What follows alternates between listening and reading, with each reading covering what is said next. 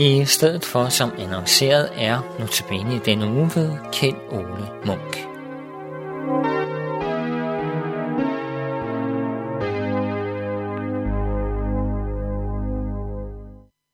I dag skal vi høre en fortælling, som kaldes lignelsen om den rige mand og Lazarus, og den findes i Lukas evangeliet kapitel 16 og fra vers 19. Og det er en fortælling, der handler om en rig mand, der levede i sus og dus. Og uden for hans hus, der lå en mand, der hed Lazarus. Det er der, vi har udtrykket Lazaron også, som vi nogle gange kan bruge i vores øh, samfund. Som var fattig, den her Lazarus. Og han levede egentlig af, af smuglerne fra, fra de rige spor. Men samtidig så havde han troen på Gud med sig, og da han dør, så kommer han i himlen. Men da den rige mand dør, så havner han et sted, hvor Guds kærlighed ikke når, og hvor han har det forfærdeligt. Og så begynder han jo at overveje, jamen, hvordan skal han få sikret, at hans familie, at de øh, ikke havner samme sted som ham. Og så prøver han sådan at få fikset det sådan, at, at nu er Lazarus, han kan blive sendt tilbage, så han kan fortælle dem, at de skal ændre på deres liv.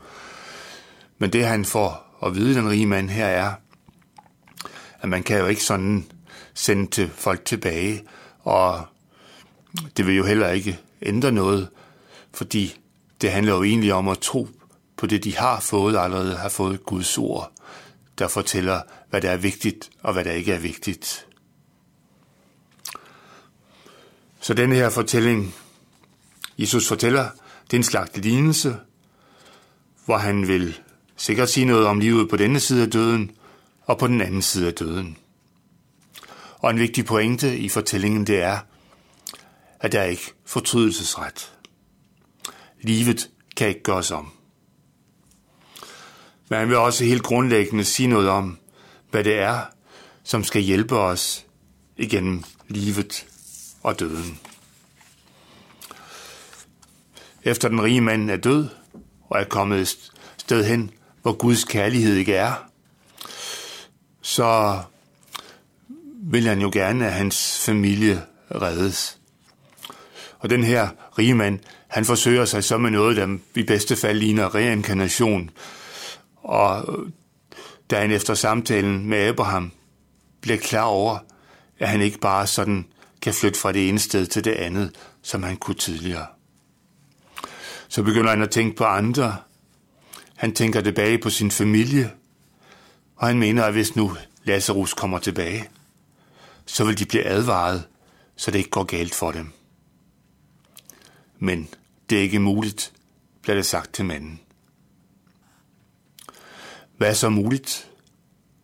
Ja, det er på en måde, det er på en måde meget enkelt og så alligevel utrolig svært for den rige mand, som det også stadigvæk er for os mennesker i 2015. Kan så lidt gøre det, lyder det ofte. Skal jeg ikke gøre noget mere for det? Den rige mand forventer jo, at hvis der sker noget exceptionelt, så falder mennesker på halen, og så kommer alle til tro, sådan uden videre men den løsning har vi til hudløshed også set ikke virker. Store opgejlede arrangementer, hvor der loves den ene store religiøse nummer efter det andet, for ikke mennesker til at gå mere i missionshuset eller kirken. Det er faktisk noget andet, som skaber kirkegang. Det er stadigvæk det, som blev sagt til den rige mand. Der bliver nemlig sagt til ham, at hans familie har Moses og profeterne. Og hvis de ikke vil lytte til dem, så vil et stort nummer som Lazarus dukke op fra de døde heller ikke virke. Moses og profeterne, det er det gamle testamente, og for os er der jo tale om Bibelen. I Bibelens ord har vi alt til vores tro, sidste til os. Vi behøver ikke ud at skulle finde på først. Nej, det gives til os. Helt gratis. Uden betingelser. Fortællingen stiller altså skarpt på, hvor vi henter grundlaget for vores liv, både her og hisset, som det hedder med et lidt gammeldags sprogbrug. Evangeliet om Jesus formidles med ord. Det er ord, der bringer Jesu livshistorie tæt på os. Det er ordene om Jesus, der bringer ham tæt på os. Det er derfor, det giver fantastisk god mening at gå hen der, hvor menigheden mødes, fordi der får vi i fællesskab lov at høre gode ord om Jesus. Jeg kan indimellem spekulere på, om den rige mand overhovedet tænkte på sådan noget. Men i dag kan det i hvert fald siges til os, at det er vigtigt at tænke på, men også at handle derefter.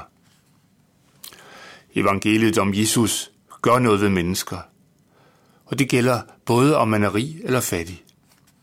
Evangeliet kan skabe rig, kan skabe tro og håb. Det kan lukke himlen op for os. For det giver os Jesus, både som den lidende på korset for vores skyld, men også som den opstandende og himmelfarende for vores skyld. Og selvfølgelig betyder det noget, hvis vi vælger denne Jesus fra. Det er en af Jesu klare pointer. Det er ikke ret at sige, men ud fra teksten kommer vi ikke udenom det. Evangeliet om Jesus er kernen i vores kristne tro, når det forkynder for os, at Jesus gennem hele vores liv vil gå med og ved siden af os. Så er det fantastisk. Hvad så med den fattige Lazarus? Ja, nu var det måske ikke Guds kærlighedsbudskab, der tyngede den rige mest. Men hvad betyder det, at Jesus følges med os i forhold til vores medmennesker? Er det kristent bare eller som ingenting? Nej, troen på Jesus. Troen på, at dette liv er givet, og der gives ikke fortrydelse. Det må præge os. Vi kan ikke redde hele verden. Men der hvor vi går, der hvor vi er, der findes også Lazarusser i mange forskellige udgaver. Det kan være sovende, det kan være psykisk syge, det kan være ensomhed, det kan være hjemløse osv. Det kan også være en, der bare på vejen har brug for en hjælpende hånd. En tro, der kan leve uden medmennesket, bliver hurtigt til en tom og kold tro. Og det gælder egentlig, om man er rig eller om man er fattig. Derfor er det heller ikke så overraskende, at det meste sociale arbejde, der gøres i Danmark, på en eller anden måde har sine rødder i kirken, i den kristne menighed. Så for at summere op. Hovedpointen i fortællingen er, at evangeliet om Jesus er det eneste, der lukker himlen op. Og netop som mennesker, som kristne mennesker, er vi sat fri til at række mennesket en hjælpende hånd. Amen.